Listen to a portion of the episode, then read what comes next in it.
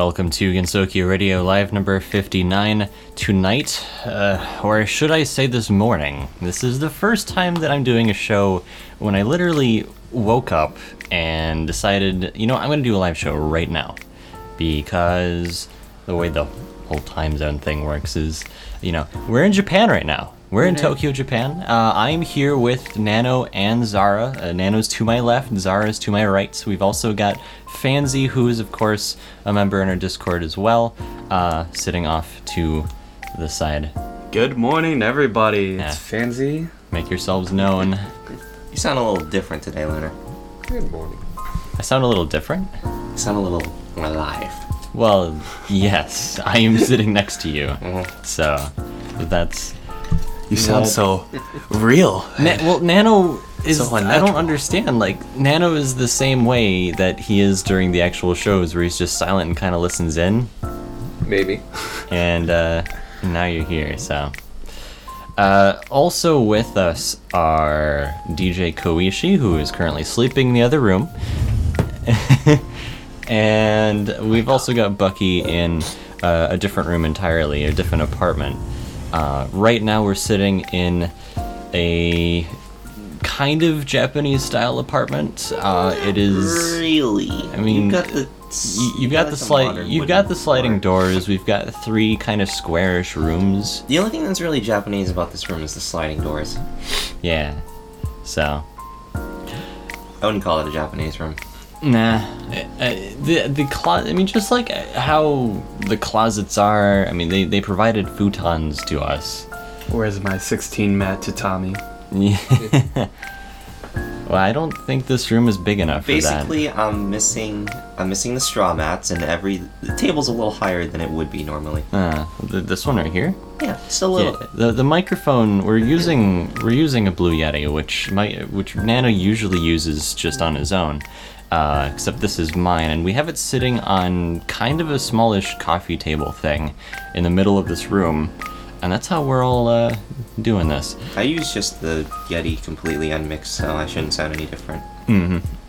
Yeah, I, I would have brought a mixer, but the logistics of doing that would be Interesting to kind explain. of yeah well in, i mean interesting to explain kind of painful i mean at least i can say like when i go back to america you know it's just it's a microphone and a couple cables and sound card I, my, my system is very very simplified for this show I- by necessity I think I have a lot to explain when I uh, go back to America. Uh, Yes, you yeah, do. you you you have a lot. You are currently holding the record for uh, stuff. You you acquired an, another bag while you were here. I mean, like, I may have spent more, but you have more stuff. Like, as far as real estate goes, you have more explaining to do as far as what are you doing and who are you selling these to. who are you selling though? Jeez, well, I mean, I've I've got a bunch of CDs. Uh, Yeah. I know Zara's got a bunch of CDs. Nano's got uh, some some comics. Yeah, uh, put it that way. Artwork, artwork Comics. Yes, they're they're, they're, they're comics. Uh, yeah. And uh, you know, speaking of music, we've got a bunch of brand new music from Comiket '92. Uh, we were also at Comiket because uh, you know it's it's in Japan and we're in Japan and we were here while it was going on, so we would have missed that. Uh, Komiji Records also, as a circle, had a table here.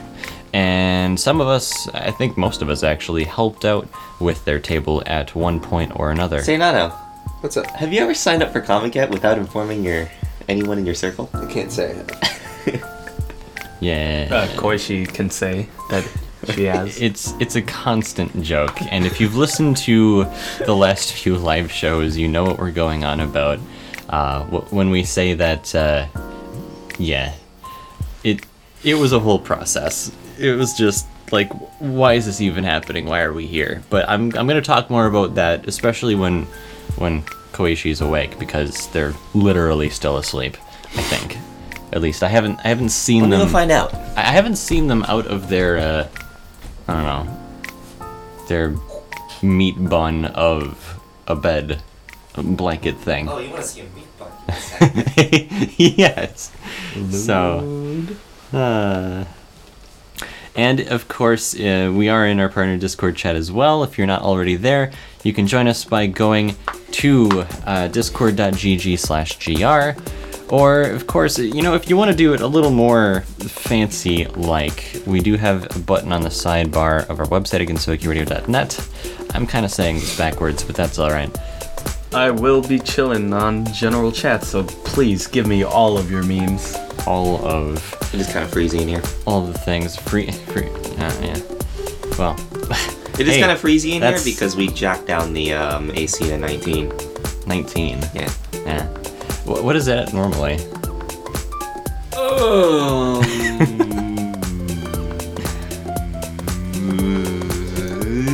At least it's Depends uh, on how way you more define efficient. normal. Normal? Like, well, what's your normal? 19. 19? Okay. I, I guess mean, for those of us who planted guess- a flag on the moon, it's something like 68? Some, 69? something like that, I guess. So, eh, okay, well, whatever. 65? Uh, what's some of the music we have going on tonight? Uh, Pop Culture 6 came out from Alstroemeria Records. We've also got World's End Paradise from Tama Onsen. Uh, 50-50 from uh, Zytokine or, or Cytokine, depending on, you know. The, the, the whole way that works is, like, Cytokine is still, like, the circle, but I guess all of their more electronic, like, dance type stuff, they put a Z on it instead of a C. Something, uh, funny story. Lunar was helping out with the circle. I went and waited in line. Uh, He was too busy and didn't get Alstroemeria. I scored high in the first wave and did. Yeah. Zara waited in absolutely terrible conditions. You hopped in line at what was it like 10:30. 10 I'd yet? say. 10:30? Yeah, it it would have had to be before the train shut down. We so hopped in line. Oh, you talking about the night before? Yeah, the night the, before. the night before. The one when we attempted to, you know, stay the night. So Define y- y- you did that. It, it started. It started to rain, uh, and the way that works is after a certain point uh, in the middle of the night, they say, "Okay, you can leave an item uh, in the line to represent your place in line, and you, as a person, can go out of the line." Go, go get like six hours or something. Yeah, whether that's sleep or just, you know, grabbing something, you know, just so that you're not in line for that time. Uh, then you have to be back in line by a certain time. 8.30. And when Zara got back in line, yeah, your backpack kind of turned into a miniature pool. Uh, it wasn't that bad, but it certainly wasn't waterproof, I'll tell you that. Yeah. So, uh, and then of course, that's the thing that you're still carrying around for the whole event. So, Oh, that was fun. yeah, yeah. That was fun. The back, my lower back to butt was uh, was the miniature pool of the day. Yeah. Uh, yeah, but I, I want to leave more of the Comiket stuff, or at least uh, doing the whole, like, you know, running the circle table thing for when Koishi's a- actually okay. around. It's okay. I got to talk to Zune and buy games off of him. Yeah. yeah. Well, there you have it. Um, cool. I'm going to hop into the next one here. We'll see if we can get DJ Koishi uh, awake or more awake here. But in the meantime, we'll hop into the next song. This is Seashore on the Moon from Pop Culture 6. And you're listening to Gensokyo Radio Live number 59.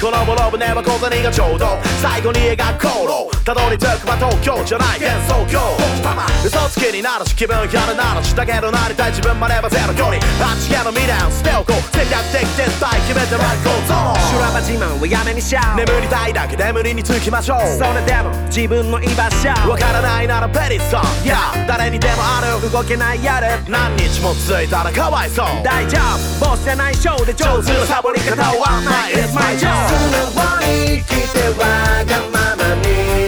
割りなき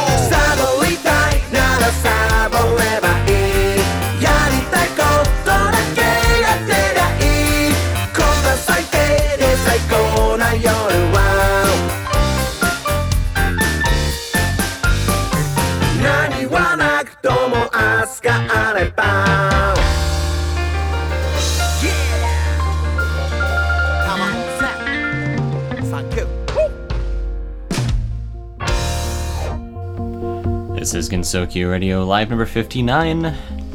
Hello, hello, everyone. Uh, we have uh, kind of failed in our attempts to wake the koi fish. They are still asleep in the next room.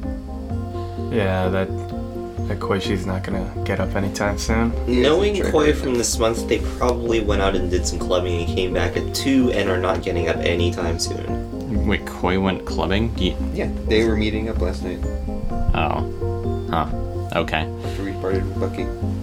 You're also pretty quiet there, sir. Oh, okay. Bucky came back to the apartment at 4 a.m. 4 a.m. Jeez. So, Well, uh, yeah, he walked from Shibuya all the way back. to well, no wonder he's not here with us this morning. That is one way to explore Tokyo. I don't know. I wouldn't do it to Tokyo, but it's a fun way to do it. Meh. if you really want, I can get Koi up. Well, we, we could. uh, we would like to hear the methods of, Yeah. Of your choice. so I, I need. Uh, I have experienced one of the methods. Well, it's, yeah. depends if you want to take the violent route, or if you want the Renegade or the Paragon route. The Renegade or. Paragon. Because I'd, I'd like to talk about our our table experience, or you know the experience as a circle, but that might be drowned out a bit by Nano and I memeing about it. Yeah, I mean yes, but I also can't not. I mean, really shouldn't without the actual person from the circle. So, uh, so Nano, you've been here. This is kind of the reason why we're doing this show on a Friday in the U.S. instead of a Saturday. Although it is Saturday where we are Wow. here. Uh, Nano got here how many days ago? Like ten days ago. Um, yes, should be about ten. Okay. Uh, he, he says yes, it should be about 10 because he is still really quiet. Oh, okay. So, uh, Get come closer, baby. the- hey, Hi there. How's it going? hey, hey, Zara, how's, how's it going? Uh, yeah, and this is la- this is Nano's last full day here. Uh, this is kind of a local day for us. We're doing the show this morning. Uh, then we'll probably be going into the city a little bit after we get ready and all that, because uh, some of us literally just woke up and then walked into the room. Hi. Um, I went Yeah. to bed at 6 a.m. Granted, I did sleep in. I, I, I slept like five meters away. No, yeah, not even. My insomnia refused to let me sleep, so I was like, okay, fine, I'll just, I'll just stay, stay up. I, I won't regret this morning. and- How, how did you acclimate to the different time zone, Fancy? I was already used to sleeping at nights. They didn't. In terms of Japan. Uh, I don't have a sleeping schedule, so, you know, it just went easy. For me just like, hey everyone, how did you guys acclimate to the time difference? And everyone else here is just like, we didn't. I just went to sleep when it was dark and I woke up when it's light. That's oh. kind of what I did too. I did not feel All right, fine. So, what the jet so lag jet was. lag's not really a thing in our group. Yeah, because We- you're Yeah. all night walkers. As weird as that sounds, although I'm actually a morning walker. Oh yeah, Juke Daywalker. Juke Day Daywalker. There's your shout out, DMJ. Hi, hi, hi, DMJ. Wake DMJ. up at 4:30 a.m. and DMJ's it's working right now, in but if he's out there, hello. So, Hello, DMJ. And I know Puzzle's out there too. Um, right now, this is just a kind of a local only thing. Uh, I'll see if I can get Puzzle in here because he is kind of, um, well, basically, when I went to Japan, he went to Minnesota. He took my place at the at the studio. Except we're still running the show from here, so uh, yeah. Puzzle just walked into the studio and was like, ha ha ha, this is my. Look at me. I am the captain now. Yeah, I, I am the captain. I'm gonna server unmute Puzzle, and we'll see if he's there. Hello. Hello, hello, hello. Hi. How, how's it going? Uh, it's good. That's that's cool. How's how's uh how was your Minnesota trip? It was actually really awesome. I gotta say. Uh, I got to. Uh, yes, I got to go to Mall of America for about. Uh, I think it was about three hours. Okay. So I got to walk around there. I also did some of the rides, and I think it was Karu who told me that uh, that whatever the heck they had in their Nickelodeon universe or whatever Mhm. that used to actually be Snoopy Land, and I'm like, Yeah, oh Camp my God, Camp Camp I Snoopy. I, I would have loved that ten times more, Yeah. to be honest. So something something licensing.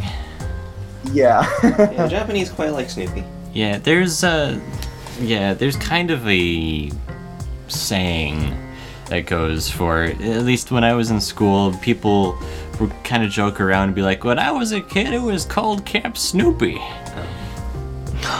and now it's Nickelodeon Universe oh, at, at Mall of America. it's- But it's it's it's so it's essentially it's mostly the same.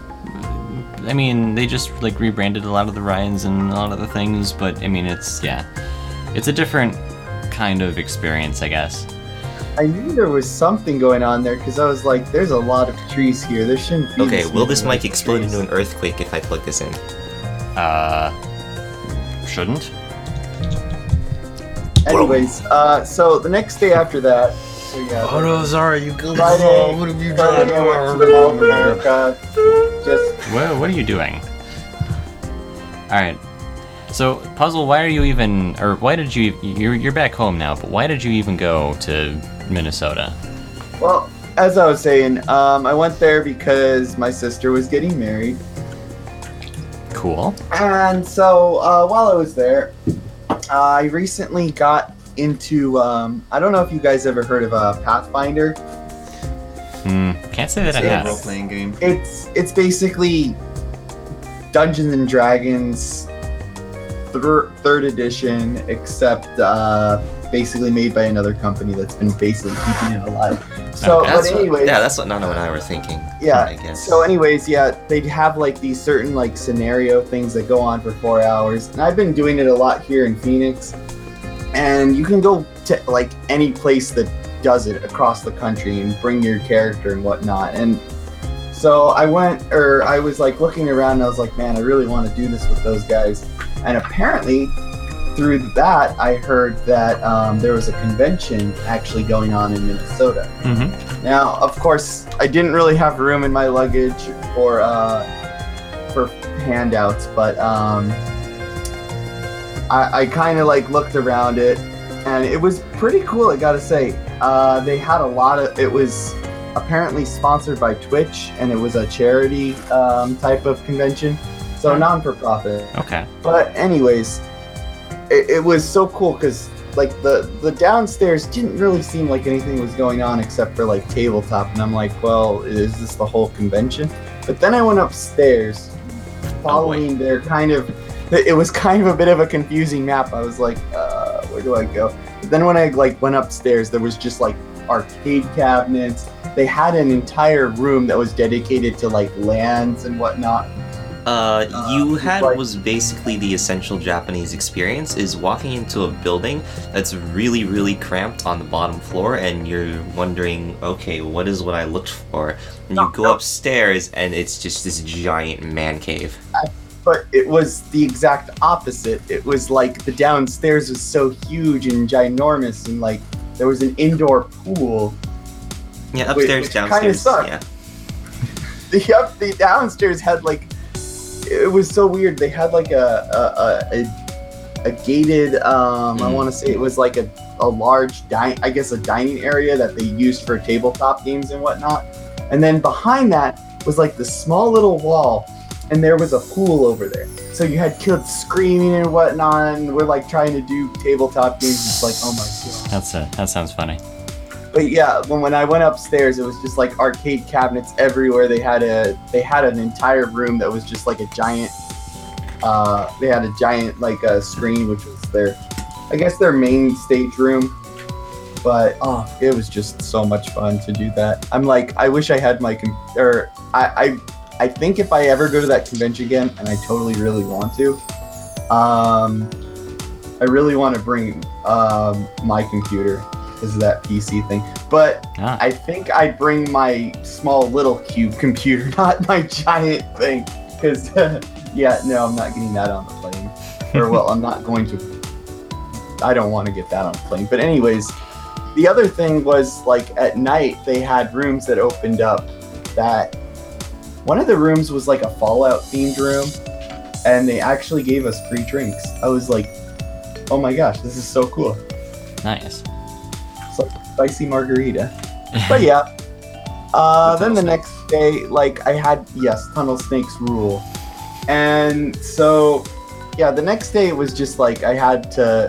That was Saturday when I went to the convention, and then Sunday I had to wake up at 5 a.m. to get on a plane uh, back to Phoenix at like seven. Yeah. Nana's gonna have a similar experience tomorrow when he wakes up early and then heads over to the airport.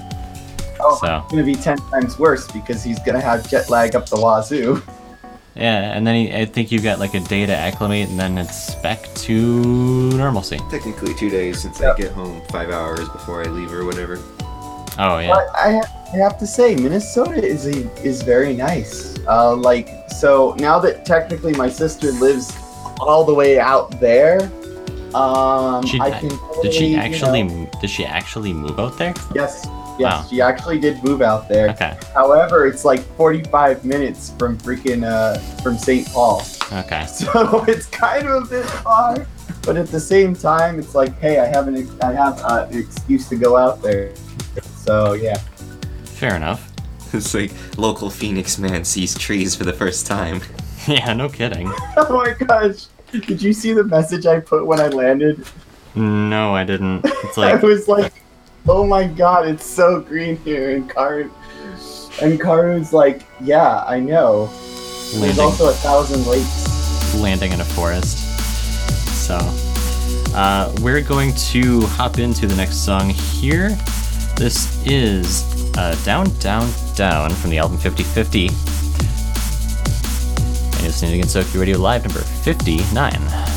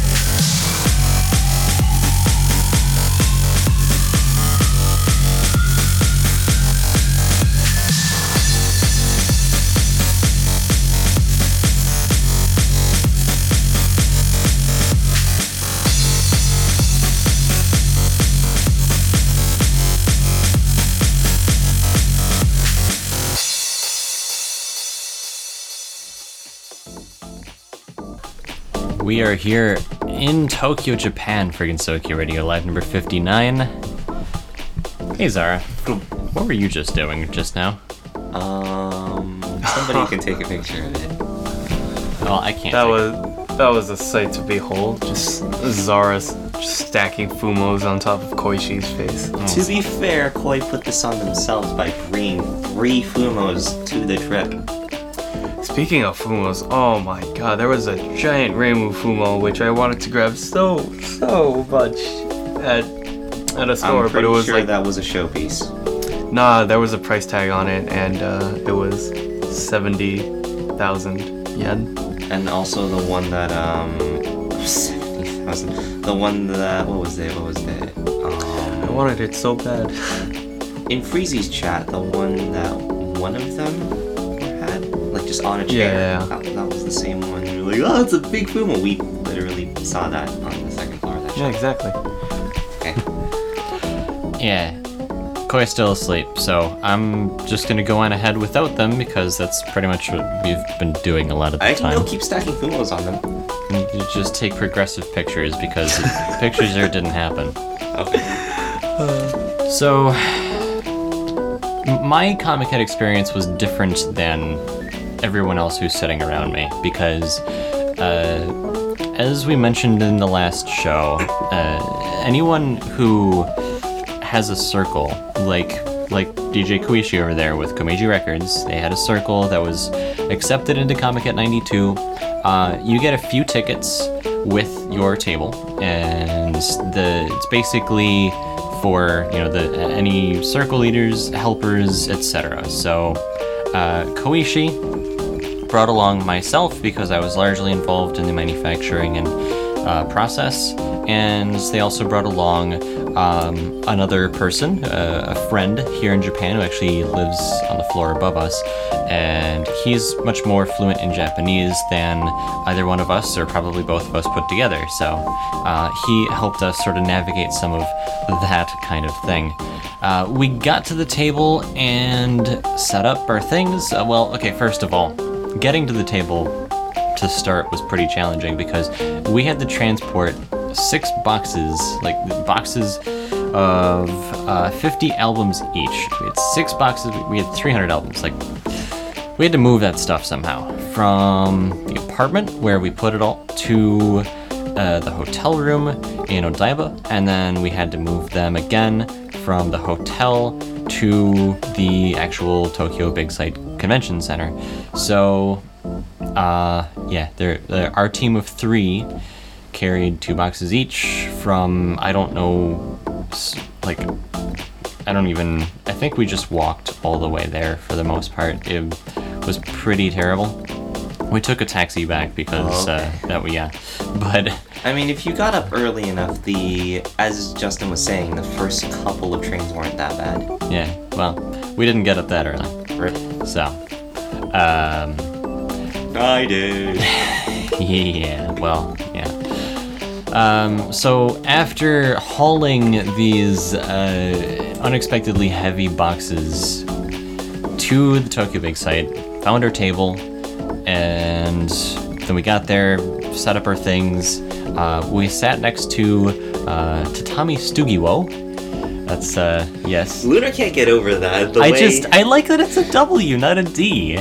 Like I don't know, it's Stugiwo. just the way that it's romanized is based entirely on the way that it's Kana, Kana, whatever. Alright. And Luna can't get over that. The fact that they used the wool. So, so we got there, uh, set up our things, and then at some point, Comiket staff shows up and says, "Hey, do you, do you have these little green cards?" Except they said it in Japanese, so then they eventually got someone who spoke more English, even though Justin was there. Um, Koi and I were still kind of like in that whole shock phase, like, what are we even doing here? uh, where they got the English person and they started talking to us, and then they had to ask, "Do you speak English?" because like we couldn't get over. So like Justin's like, "Yes, they speak English." Um, but we we got through that. The green card thing that they were looking for was um, it was, it was a couple things. It was like your your basic, here's our circle card, and then you also need to submit samples for uh, you know to Comiket uh, proper. And these are so Comiket. Interesting thing, stores one of everything that is ever sold at Comiket. If it's if it's a new thing, if it's brand new there, it you submit a sample to Comiket and then they store it in this mis- you know mysterious mystical vault somewhere. I imagine. I don't That's that's the rumor at least. that's the rumor. So, but anyway, so we got through that. Uh, we set up, and we didn't really have any like signage or anything. We see all these people like setting up these fancy little tripod. Like you unfold it, and like you get a like a vertical banner thing going. Uh, we didn't have any of that. We just had like the albums and our table. We had some tape. Uh, we had little cards to write like prices and things on, and we had a tiny little uh, display um, thing. So I, I think five minutes before the doors, you know, the gates opened, was sitting there, uh, just kind of copying the Komeiji Records logo from the back of one of the albums, and uh, wrote Komeiji Records on there so people could tell, hey, it's us. Hey, how you doing? Um, yeah. I think we sat there for a good hour and uh, didn't make any sales because like the way it works is like the people who line up super early have lists. They have things that they specifically want to be there for. Like Zara over here. That's why he you know got into line at like 10 p.m. the night before or whatever. And I mean he scored. He he got uh you know the the newest Toho game. Uh, ZUN literally handed it to yeah. Zara. So that it was, was, pretty. It was like ZUN and two associates, and they had uh, it was three lines going in. There's Uh-huh. like a three-way line going in, but then like past that, there was this massive like the 3D camera, the, the 360 camera will catch it. And, Like this massive line that goes all the way out here, and they have to segment it at the front. uh-huh. Uh, I, I like just kind of lined up in the middle and ended up talking to ZUN. I yeah I, I well you say that but there's a there's a very um, there's a very structured process that goes on when you're when you're at that table. Uh, you you have the money in hand. You you know you, you give the thousand yen and you receive the CD and then you walk to the side. And that just happens over and over and over and over literally thousands and thousands of times. The people at ZUN's table I think just stuff the bills into bags because like they just want to have the process as expedited as possible. Uh, for me, you know, as a, as a circle table helper person, whatever you want to call that, uh, I had the unique opportunity to just walk around a little bit, see where things were. You know, caught a, uh, a glance of ZUN, but um, but even like the, the lines start before the gates open for specific tables. So, and I found that the challenge for me was just figuring out where the end of the line was for all these things. Uh, it's not obvious. Yeah, like there the- are, even um, even like a lot of cases, the people will be holding signs, and that just says here is the line. It doesn't necessarily mean the end of the line, though. Um, there are certain tables like ZUN's, like Alstroemeria, Mataras, um, probably Akatsuki as well, where oh okay, oh okay baby, where um just just get closer. Like not to me. I'm just saying. there are some circles where they are popular enough that their table they have their table on the um, facing a kind of garage door on the side of the hall and instead what they do is their tables are facing outward towards the outside so that the massive lines they generate don't disrupt the rest of the hall It's it's pretty smart. There's a lot of space outside. Um, yeah, for for as large as the Yeah, I, I basically ran into that, that experience at day three. It's basically the worst experience you could ever have as a table. day three is a mistake. yeah. Um.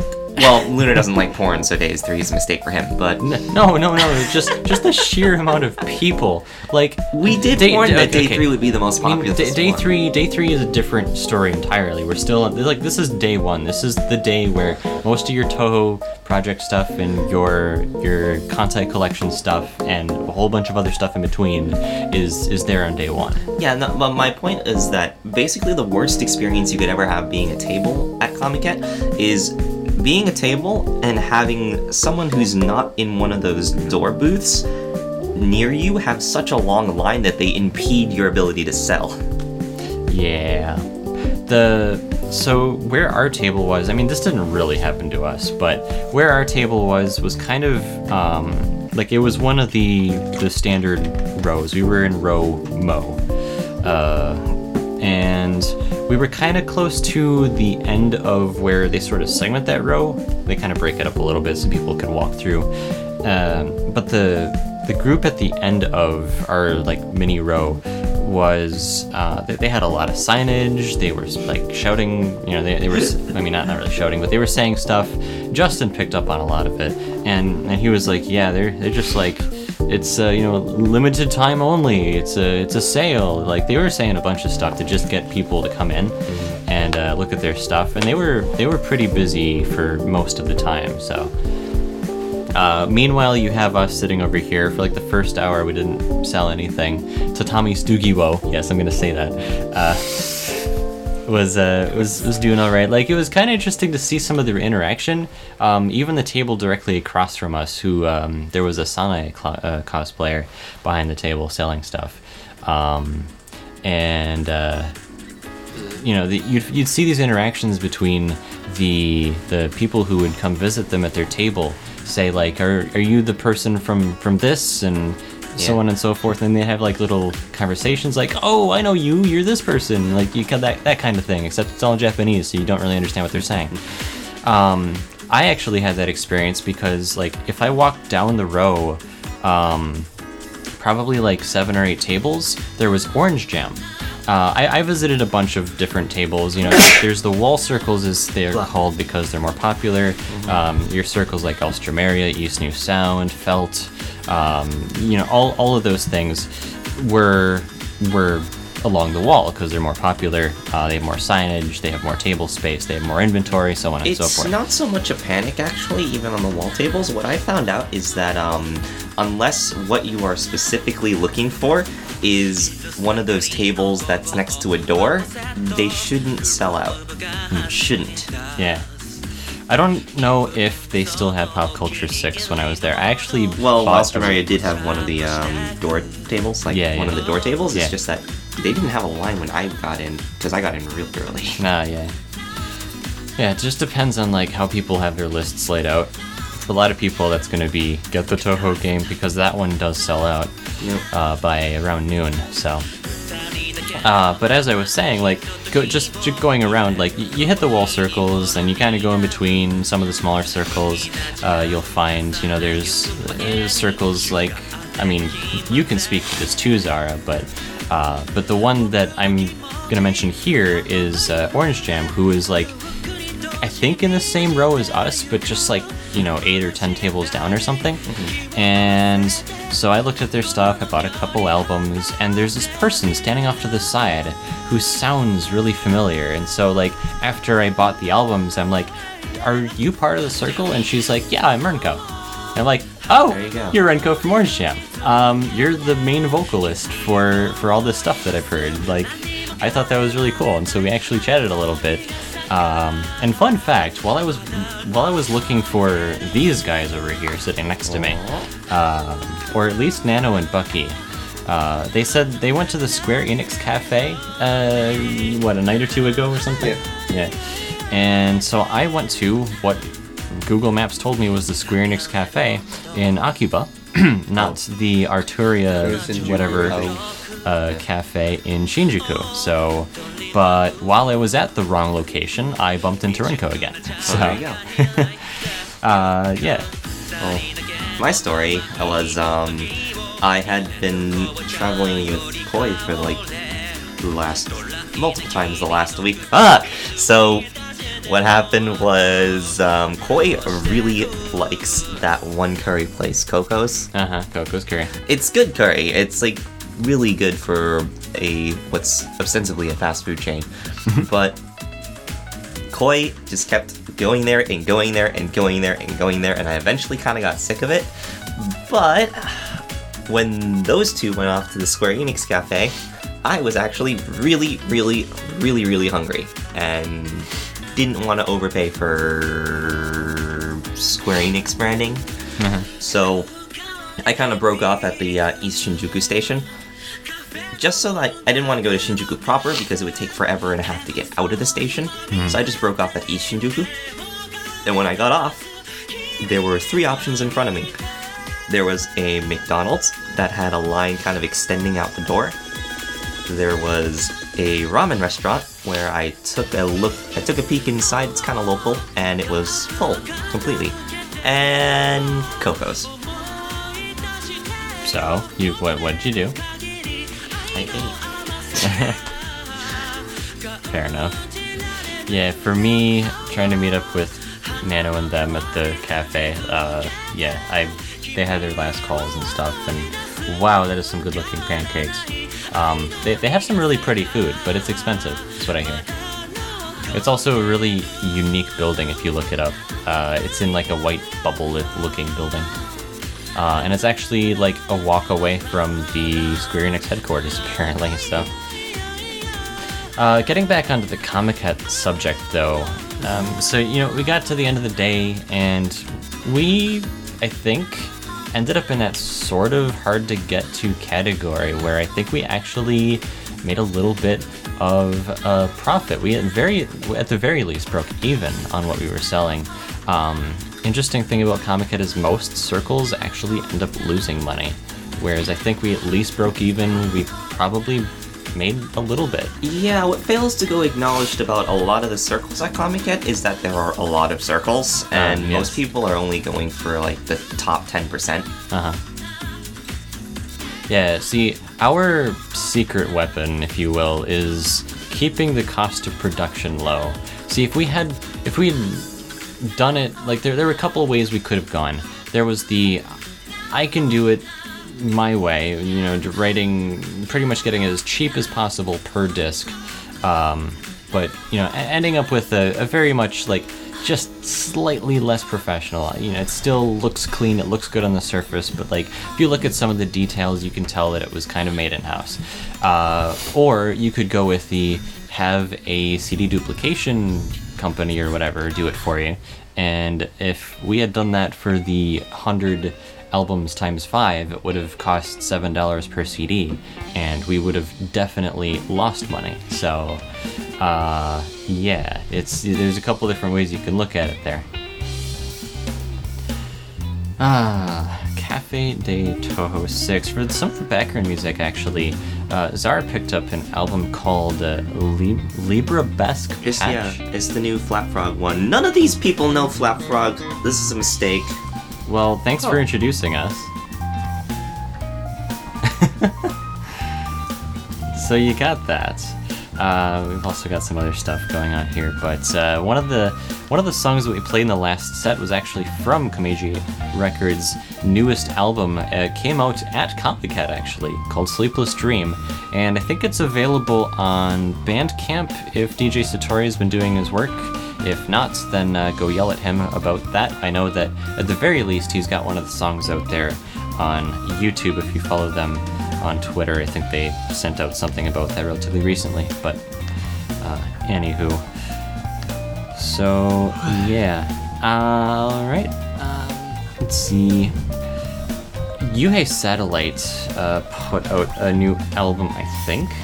Yes, they did. It was like, uh, there was an album that got bundled with some DVD like video thing. Huh. I I typically don't watch those, but they tip they do come bundled with a lot of Japanese music CDs. Just because Japanese music CDs, when you leave, once you leave the uh, Dojin space, the CDs are exorbitantly expensive. Yeah. Hmm. Uh, so we got that. We've also got something from Hatsunetsumiko's. I'm gonna give you one guess as to who the vocalist is on that, and then we'll be DMJ will take that guess. Yes, absolutely. Uh, after that, we will return. So here is uh, something from Yuhei Satellites. Gensokyo Radio Live number 59.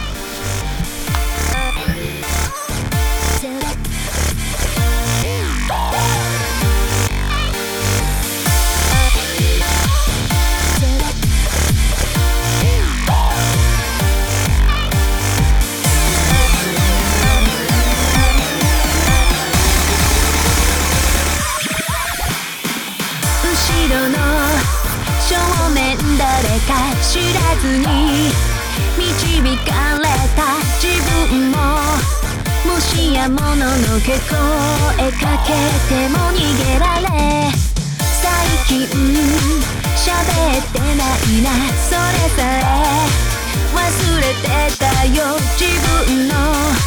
声が久しいこんな声だったっけかもののけは夜が好き。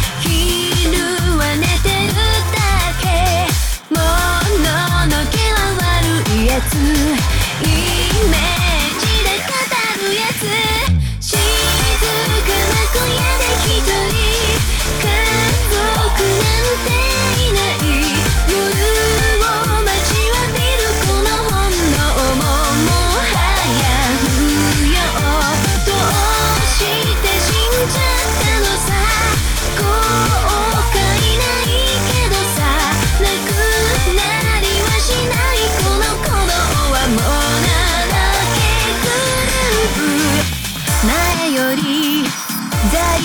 感がないんだ。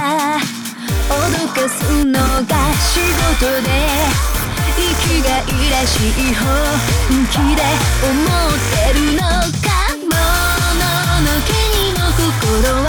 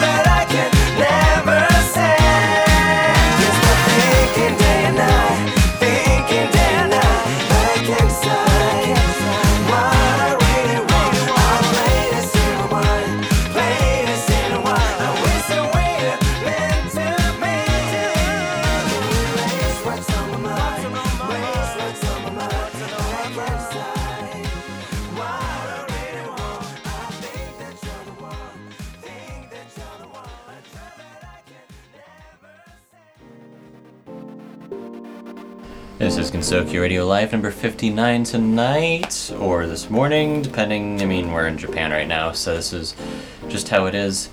Uh, right now, we've got a number of listeners listening from Argentina, Canada, Finland, France, Germany, Japan, South Korea, Mexico, New Zealand, Russia, Spain, Sweden, the United Kingdom, and the United States. And our listeners, if you are, if you did the whole name association thing, if you've got an account on GR and you're listening right now, we've got Bren Taikuri, Rastaja, uh, Mimule, Arani, Chuid, Chris One, Wanamingo, Backburner 12, Puzzle Plates listening, hello, uh, Kagero Days, Koro Gunso 8, and Adamantium Knight. Some of those names earlier were really good. You mean on other shows or what? Uh, the some of the names that you were pronouncing. Mi- Mimule. Really. I don't know how. To, I can't actually see this on your system. This this stuff is tough, man. Um, Yeah, now now these guys understand like why I keep saying that stuff's small on my screens because I try to fit like maximum number of listeners on my screen, but then that makes all the names really small. So you can enhance. enhance, yes. Uh, plenty of photos coming out of this trip for sure. Um, but let's touch back on Comiket before we talk more about some of the other things we've been doing outside of, of that. Um, so, Nano and I hit day three. You. Uh, and as we will very well inform you, day three is basically uh, a mistake. We, we got yeah. So I mean, there's on every day. There's kind of you know the, the focus changes. If you've got a table at Comiket, you're there for one day, generally speaking. Uh, kind of the only constant is the uh, corporate booths. So, like, we were on day one for Komeiji Records. Uh, you'll get a lot of uh, stuff that people, you know, that less people are interested in on day two, so people kind of deem it as corporate. And then uh, day three is some of the other stuff. It's more independent artists and things. So a lot of people really want stuff from the independent guys. So day three is an absolute, uh, yeah, it's basically yeah basically day three is if you were if you are never aware of how big pixiv is here's your wake-up call yeah, yeah. Uh, Nano and I got there, I think, around noonish. Yeah.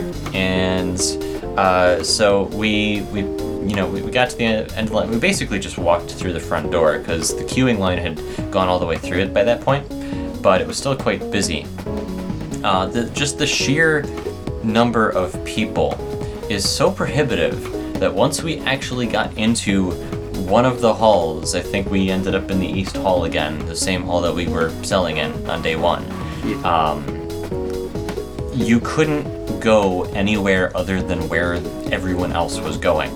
300,000 nerds 300,000 nerds on day three. So Nano and I were were squeezed through this line, and we eventually found our way through like a side exit door somehow. Like, because it seemed like the line kind of kept going to one of the more popular wall circles, sort of. But that was just people entering the hall. It wasn't for anything specific to my knowledge. I don't actually know, but like the the traffic jam and the way that we were sort of funneled into the hall was weird. You go outside and it's not much better either, uh, because you've got many, many people in different queuing lines, and the queuing lines are very close together. So if you're just trying to get through, it's tough. It's you. It's like single file each way, and then on either side of that, you've got like people ten deep these ginormous queuing lines for various circles and stuff. Yeah, So day three was basically the day I had that experience where I'm just like, it must suck to be one of the smaller circles because it was it wasn't just the wall circles who had the uh, giant line problem. Some of the circles in the middle had the giant line problem where their lines would extend and then turn and extend further. And when they turned and extended, they would start getting in the way of the booths next to them, like even Yeah. five tables down. And like if you're one of those five tables, there's a giant line in front of you, and it's not for you, and it's blocking people who want to go to you. Yeah. Um, so why you might wonder then why even go to day three? Uh, well, if you're looking for something specific from a particular artist, and they're an independent artist, they're probably going to be there, so on and so forth. But in Nano's case, he had a very specific mission, Yep. and uh, if you want to speak to that, Well, I had to go find my boy Kinko Cross and give him some posters I drew, um, and have him sign my book. But uh, to, I want to take a step back and the there's a reason why 300,000 people show up on day three, and that's because there is uh, quite a bit of uh, quite a bit of popular pixiv artists that show up there.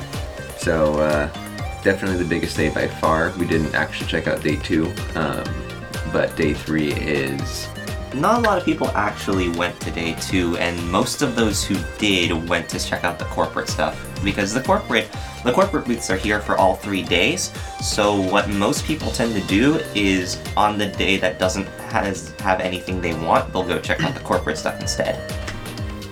yeah, Yeah, they choose a rather niche uh, category. uh-huh. That's the way of putting it. Yep, yep. But outside of Comic-Con, outside of uh, Odaiba and that whole environment, we've got the rest of Tokyo to explore, and outside of that, even of course, we've got various different cities to to wander about. But uh, what are some of the bigger areas just within the Tokyo area that we've been to? Uh, bigger would be Kyoto, and Nara, Within the Tokyo area. or within the Tokyo area. now, now within the Japan area. They're that's- bigger. Those are specifically outside of Tokyo. I mean, Shibuya, Shinjuku, Akihabara. Those are some of the bigger stops that you can go to. Tokyo Station, Imperial Palace. yep.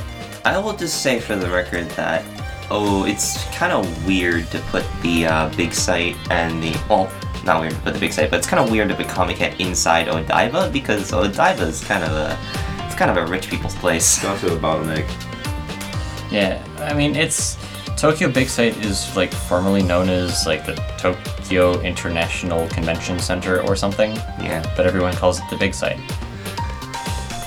I mean it even calls itself the big site. There's like the giant sign, Giant on- letters yeah. on the building itself. So, and if you're in a car, all the navigation signs say Big Sight too. So, It's kind of strange, kind of ironic that um, it's like you have Comiket, the biggest dojin sort of market ever, uh, and it's on this giant island of rich capitalism.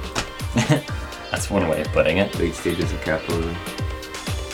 So I mean, yeah, at least they've there's some fun stuff to do outside of that. I mean, if we were stuck in Odaiba for two days because of of Comic Con, just because we had to have a a room there to make sure that it was a more pleasant experience. If you're if you're riding the train from within Tokyo out to Odaiba, it's depending on where you are, it can be roughly an hour or so. But nah. But I, like I said, getting outside of Comic Con and Odaiba and all that stuff, we keep talking about it. Uh, I mean, there's there's like various shrines that we visited. We went to the Sky Tree a couple days ago. Um, that was actually kind of cool. Yeah. Um, yeah, obviously, like just the That was kind of the litmus test of how well, how well has my last three weeks been spent? Do I know the city? yeah. Can can you like be up there, face in a direction, and be like, Not oh, look at a map and be like, I know where, I know what this building is. That's this place. And uh, yeah, falling back on our own trip once again, there's a Ferris wheel out in Odaiba, and so that one's pretty clear to to see. In theory, you could see the big site out there somewhere, but uh, that one actually kind of gets lost in the sea of buildings. It is it is a literal sea of buildings. Tokyo is absolutely huge. So you you look in any direction and all you see is like buildings. You can point out some of the major landmarks like rivers and Uh, stuff like that. The but- scary bit doesn't come until you realize that you're looking out in this giant sea of buildings. It's going out for miles and miles and miles, and then you realize they actually built vertically. Other, they like they prioritize building vertically rather than horizontally. Yeah, if you go into a lot of the shops, like for example, uh, uh, Akihabara is a good example of this, where um, a lot of the shops that you go into, like you've got obviously your like small little door entrance on the street level, but then you have a staircase to just go up and up and up. This is this is true for stores. Like the various stores will have either like the store itself will occupy multiple floors, or there'll be different stores on each level, or even the arcades here will have the very like you know multi-level arcade uh, type of deal where it, you'll have different categories of games on each floor. Uh, a lot of stores in Japan are deals where it's an entire building and each floor is rented out to a different company or different store. Um, space efficiency is the major factor of almost every building decision in Japan. Yeah, it's and you look at some of these buildings and you'll wonder how you can fit anything in to uh, a, you know a store that occupies such a small footprint, but that really is just how things operate. Hey, Nano, So is Kaka cute? probably. What? yeah, Okay. it's a meme. Okay. Anyway, uh, yeah, big part of that's because uh, Japan's a small island, so land isn't cheap. Stateside, you see cities sprawl out more because it's easier. It's cheaper to expand than build up. It's cheaper to build vertically. Uh, it's cheaper and more efficient to build vertically than horizontally. That's why you see um in gas stations you've got the pumps going upside down. Yeah, gas stations in Japan are strange because there's there's not pumps on the ground. They actually hang the dispenser from the ceiling, and that's I mean I think part of that's a space efficiency thing, but part of it's also probably an anti-theft thing. Mm, not really. Part of it is uh part of it is space efficiency and part of it is safety. Well, where do they store the tanks? Are they still underground or are they Somewhere. above? I mean, you can have the pump above ground, but if the tank itself stores all the fuel, because in the United States, the, all the fuel is stored underneath it and they pump up. If the pumps are hanging from the top, where's the tank?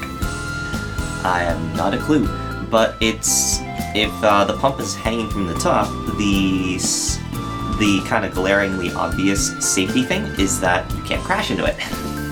Yeah, true.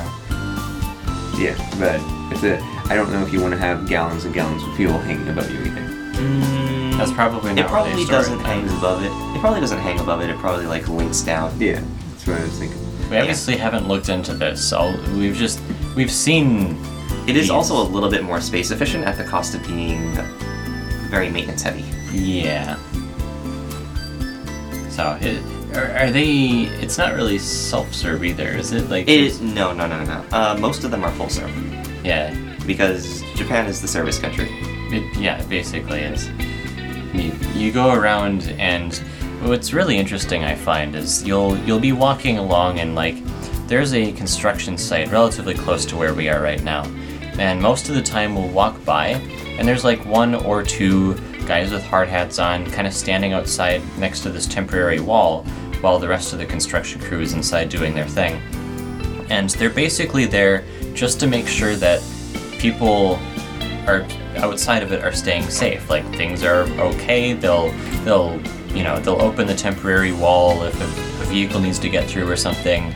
But otherwise, it's just like literally a, a person or two people there for the purpose of of doing all that. Whereas you don't really see that so much in in the states.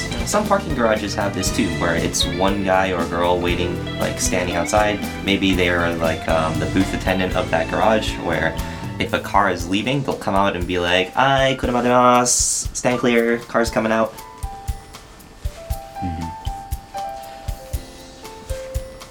What What are some of the other different things besides you know b- building vertically? It seems to be a very you know s- service oriented or people oriented uh, environment. That's what you have to when you have a, such a large and dense population. You give them something to do. Of course. Yeah.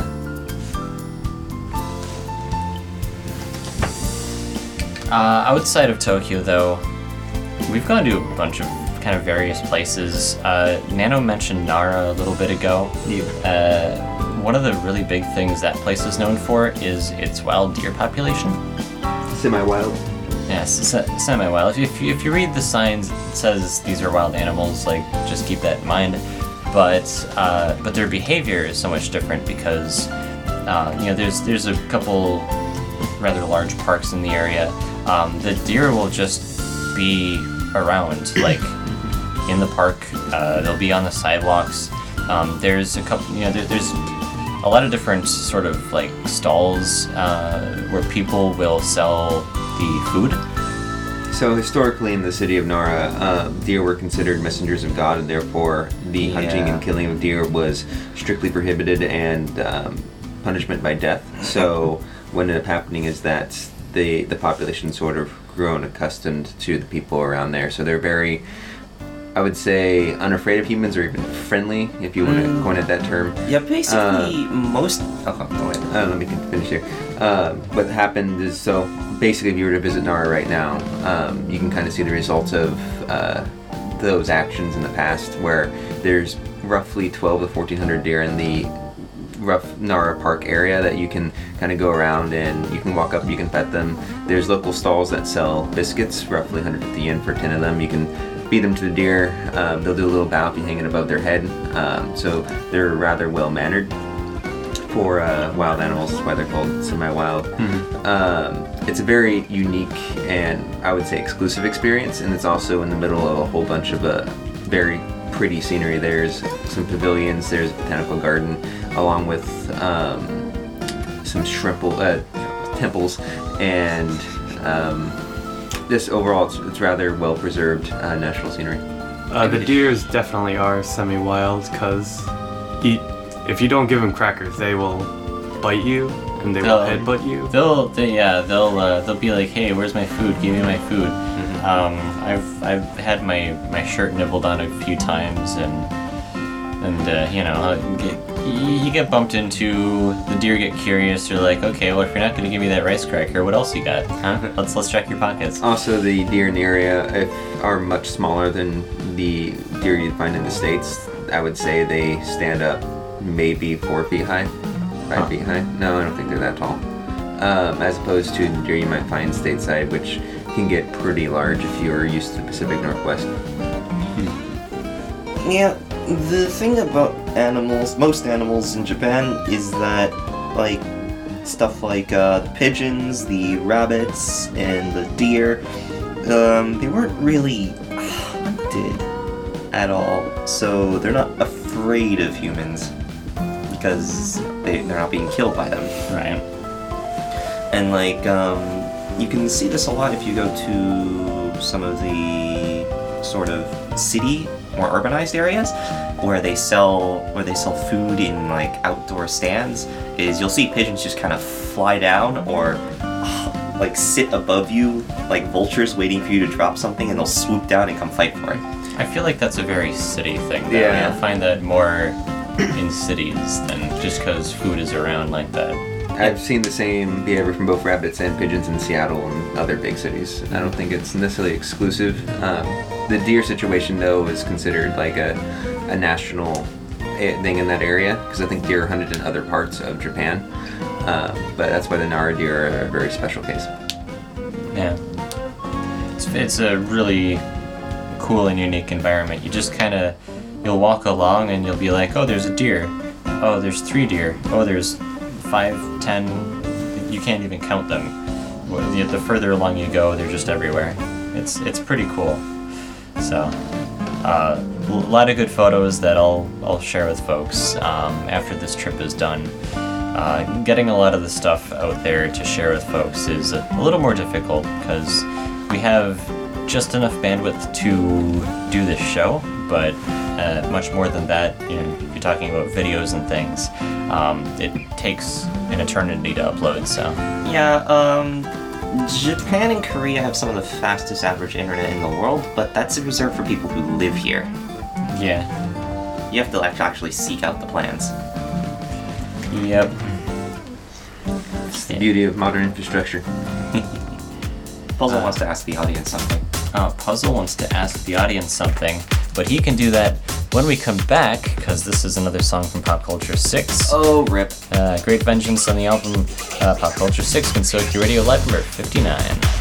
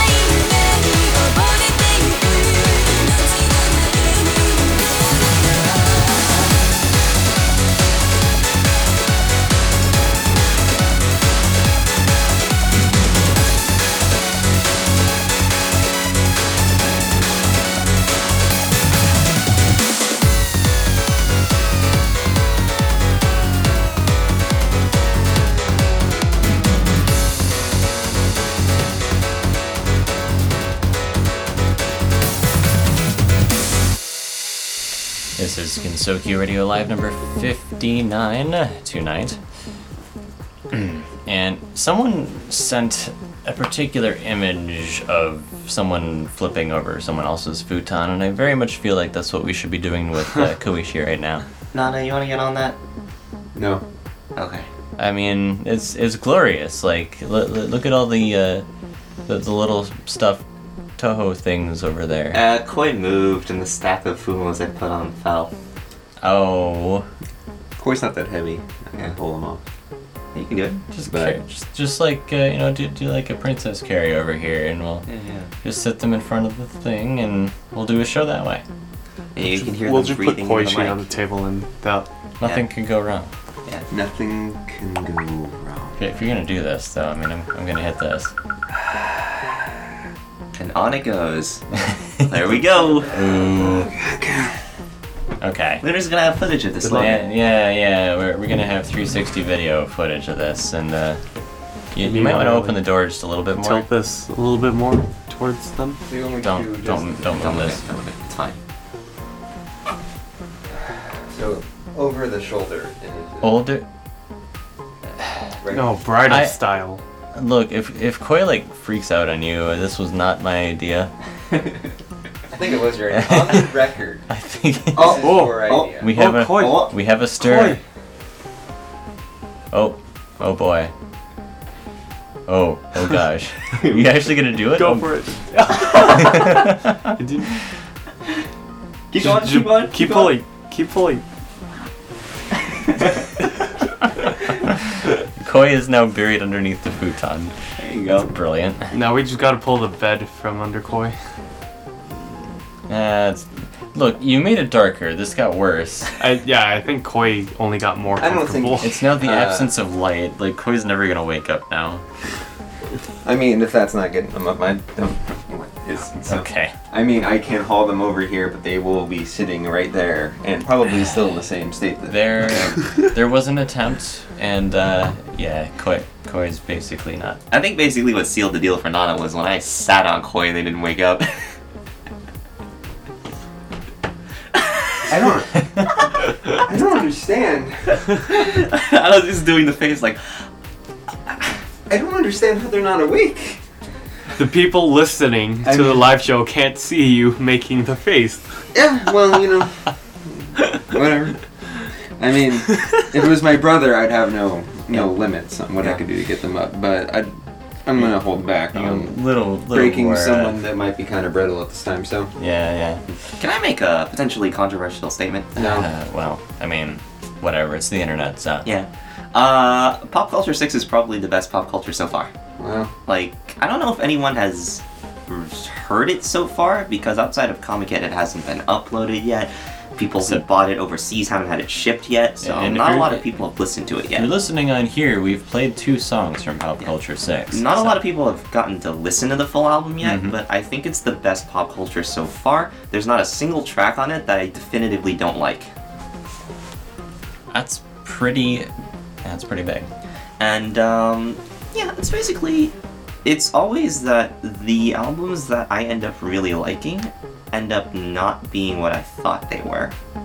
Like I did not expect to like pop culture because I didn't like five. I was kind of iffy on four. I haven't listened to three. Nobody uploaded it. Three, three was like the first album I listened to. I have to. That like- must have been something a DMJ had. I basically had to go back to Aki and get three because I don't even have it on record. Huh. Um, two was alright. Yeah, so I didn't expect it to be as good as it was. Yeah, it's um, it's a good series if you're into that kind of thing. So, yeah. All right, so so we did the koi thing. We still got this rolling. Um, Puzzle had a question for people. I guess Oh, I'll bring him back stirring? in here. So, yeah. Hey, Puzzle, are you still around? Yeah, what's up? Uh, hey, so I heard you had a question for people. Puzzle. Um, I was wondering if anyone would be interested in uh, Oh. just watching uh, a live stream, or I was probably gonna go do some uh, live streaming a little later in about an hour or so.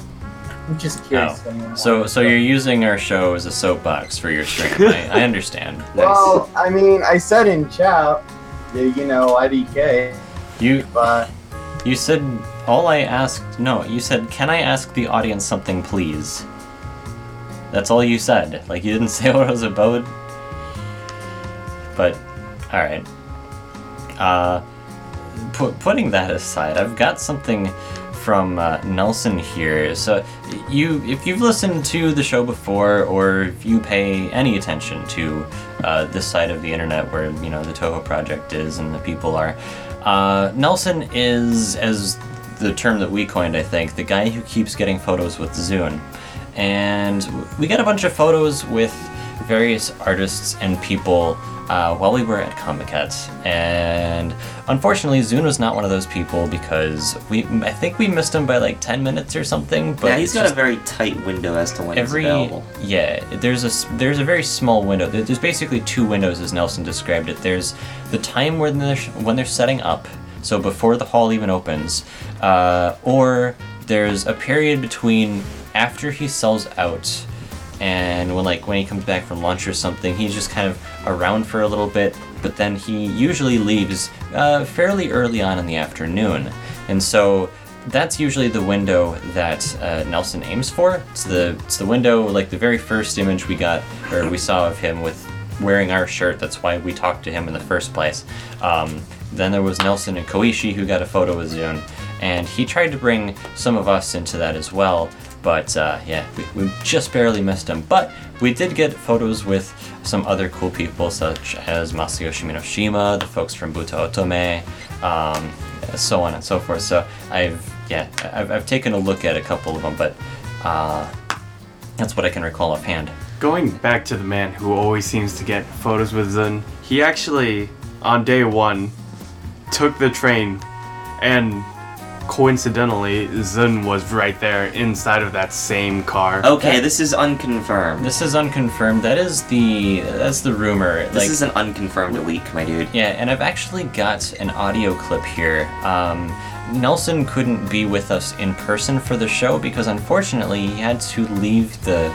He he had some stuff going on. I think he, he had like his He's going student, home. his student visa, some yeah, something related to school, and he could convert his student visa into a visitor visa. But why do that when you can't even afford to live here because you're no longer being paid? Um, so he had to ship out and leave the country.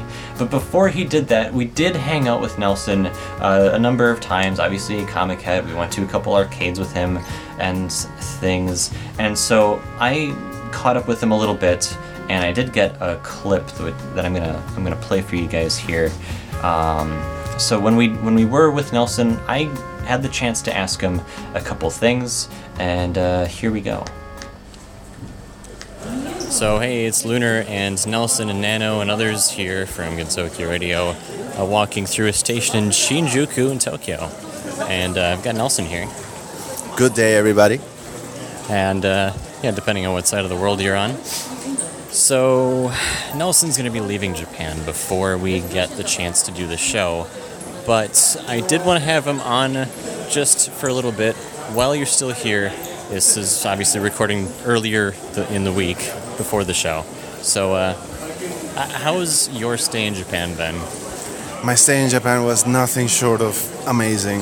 The food, the people, everything was definitely an exper- a, memor- a very memorable experience, and I'm definitely going to try to repeat it again in the near future.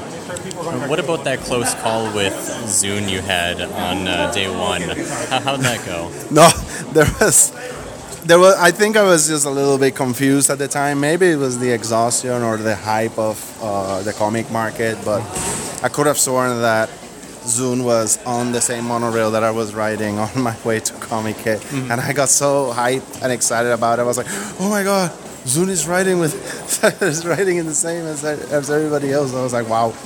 That's just kind of a little kind of surreal that he was that I would I thought I saw him away from away from the from his usual group, and because he was really busy during that time, and the, he was really busy, and I figured that he was going to take some time setting up. So I really had a hard time believing whether it was him or not. ultimately I couldn't confirm it because he got lost in the sea of people. That person got lost in the sea of people. Right. I wish I had the opportunity to confirm, and then I would have definitely made a bigger deal about it. As I'm recording this, we're just coming back from a yakiniku place, and that was the first time I've had that. Have you had that before? I had it uh, about a year ago or so. It was one of the times, if I recall right, it was, yeah, after the end of uh, last year's Summer Comic Con. It wasn't, the experience was nowhere near the quality that we just had though. yeah. Um, man, and uh, we had some good reactions uh, going around. I'd had fondue before, but I'd never had uh, yakiniku, so that was definitely an experience for me as well. I wish all the I wish all the listeners could get could get a good view at DJ Koishi's reaction. eating eating the yakiniku, it was great. It was pretty good. Well, we're heading up an escalator here, so uh, thank you, Nelson, for for showing us around Tokyo while you've been here. It's been very fun to be around. Hey, I appreciate I appreciate the, having the opportunity to guide you around, and I hope that we can do this again in the near future. Not just Tokyo, but that I can guide you through other areas of the metropolis as well. Yeah. Thanks again. It, it's been great, and uh, you'll hear this probably later on. So uh, look forward to it. I will definitely try. Thank you very much. Yeah, thank you. And so that was Shinjuku Station, just kind of getting a quick recording. Uh, I think like less than five minutes later, we said our goodbyes, and that was that. So that was that was fun, though, right? Yeah. I definitely Um, am gonna go to another yakiniku place before I leave. Oh, I don't want to because that place was A5 meat, and it's basically the best meat you can ever like buy in Japan. So it's it's, ki- it's the kind of meat where you're paying ten dollars for four small slices. Yeah. And you do get to cook it however you want. So Yeah, the the place was interesting because they they give you they give you meat on plates and it is uncooked meat, but you have kind of this sort of circular grill. Uh, you have a couple on this you know on tables that you're at, and you pick it up with tongs. They you know it's like a gas uh, grill sort of thing, and you cook it uh, to your liking, and then you you eat it. I mean, it's, it's actually it's really good and, And- enjoyable. It's supposed to be it's it's a social experience, but it's also a little bit of like a, a way to sort of pace your meal a little bit. 'Cause it's like you, you, you cook a piece, you, you cook multiple, then you just kind of you, you, you go as you eat at your own. You like cook at your own pace, so you can eat at your own pace, so you can savor it correctly. Yeah. so which which if you're if you're one who you know wants to eat everything and eat everything quickly such as uh, nano with this mega mac over at mcdonald's Yeah, what Hey, hey, uh, Johnny and I got a Big Mac on like the at the beginning of the first day. Like we got Big Macs each, and then we just. This is like right before it started crowding hard at McDonald's in front of the uh, Big Sight. So we just grabbed them, ate them, and went. Hmm. but that wasn't the mega mac They were they, they had a very limited menu for the um, Comic Con hours. yeah so just I, basically all the mega mac is is they put two patties in each section so the burger itself has four patties total Meat. it's uh, it's pretty pretty beefy burger It's, I would say, uh, actually smaller than a lot of Western burgers. I think it's they're only third pounders, or even they're not third pounders. Sorry, they're Yeah. they're actually rather small patties. So they're it's big for the local diet, but So if you go to the a states, it's actually rather small. if you go to a dedicated burger joint in the states, they can they can pack them up to like this. Yeah. Yeah. So it's big in comparison to the local uh, local menu. However, I would say outside of that, it would probably average what you'd expect for what you pay in the states.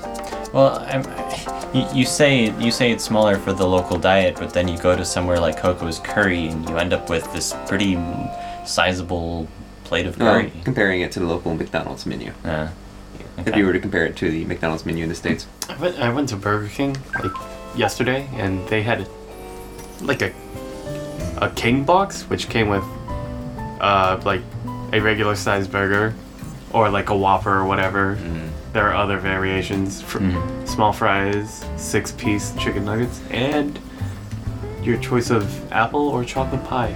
Uh, the million dollar question is, does it come with a paper crown? yeah.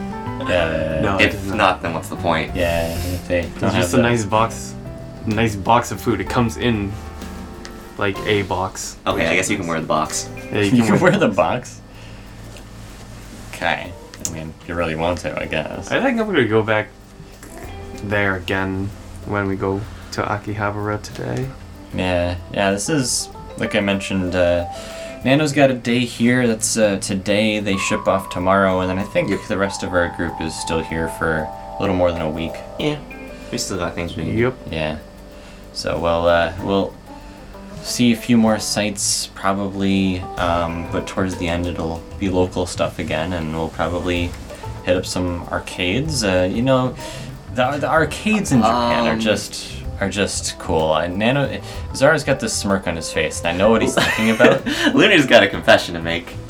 So there's there's this particular game that you may have heard of, uh, and people are gonna call me a heretic for saying this, but uh, they they don't have Touhou Project arcade games, but they do have KanColle arcade games.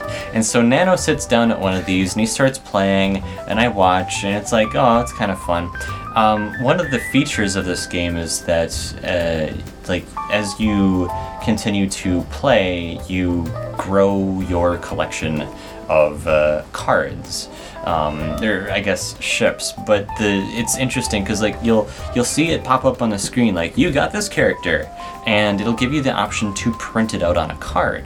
Um, in fact, you can even go to card shops to get cards, and the, the whole point of this is that it's printed with whatever character you have, but then it also has an RFID chip in it, so you put it in this slot off to the side on, on this arcade console thing, and it will read what card that is, and then it'll appear in the game. So if you want a different ship that you didn't get through the game, go to a card shop, buy the card. It's usually not that expensive if you're not going for something that's you know shiny or uncommon or rare or whatever, and uh, you pop it in, and there you go. Uh, and, and so I tried this, and um, you know, I mean, like just watching Nano, I thought it was fun, uh, or looked fun, and then I played the game, and turns out it actually is kind of fun. So, um, so I have something, uh, it's like probably like ten cards at this point, and uh, before we leave, I'm probably yeah, I mean, I'll- See, I haven't actually watched a Lunar play, but from what I've heard, he got into it. Like, into it. What it- Nano, Nano, what, what are you? How are you exaggerating this story? Because I like. A roundabout. Because. Nano's like, let's see if he gets something that's that's rare, and so I'll pop in a hundred yen coin, and he'll, Oh no. he'll be like, let's see what it is. Like Nano's just in it for the random factor. Like he's just eager to see what card will pop up. And chaos. The base of it is that you. It's kind of like playing Kantai, the uh, PC game, but like you get you get your own fleet of six, and Well, you. it's, they there's come- gameplay. That's Yeah, just there's gameplay for one. Then, but then like you also get like a fleet of six. The you roll the fleet like you roll the characters, their rarities, their stats, whatever, and then Uh-huh. the machine prints out the card and pops it to you. You can use the cards that you get, or you can buy cards at a lot of Or card borrow. stores. They're Yeah. used. Yeah. Um, some some arcade places have um, free cards that you can rent. You can use them and then print put them back. Yeah. So that's a thing. But yeah, it that's that's not something I was expecting, but that did happen, and it will probably happen before I leave the country a little bit more. Uh, it's it's uh, it's funny though, cause like as as I play, it's like you got this character, and I'll be like, I have no idea who this character is, or like what group they're part of, or what class they are. I'm just like, uh, okay, uh, you're yeah, you're you're kind of cute, maybe I don't know, but that's all I've Lunar's got. collecting girls. So yeah, that's uh, that's the thing. uh, closing comments. We are at the two-hour mark right now, so uh, Koi is still asleep. Um, I Koi! see I see a sea of cyan. That's what color the futon is. So. turquoise. Tur- Turquoise. The qua. Looks Yeah. gray to me. Gray. You can have my glasses. Maybe. yeah. That's all I've got for this one, guys. Thanks for listening to Gensokyo Radio Live number 59. If you enjoyed this show, we do have more shows over on Mixcloud, or you can visit our website at gensokyoradio.net and Hold on. hit the music tab. What about- and if you if you really enjoyed our show, we do have a campaign as part of Lunar Spotlight Media. Feel free to take a look at what we have there and support if you feel like it. Uh, that's all I've got for Nano, Fancy, Zara, Bucky sleeping in the other room, so is Koishi. And I'm Luna here. Thanks for listening, and we'll talk to you next time. Goodbye.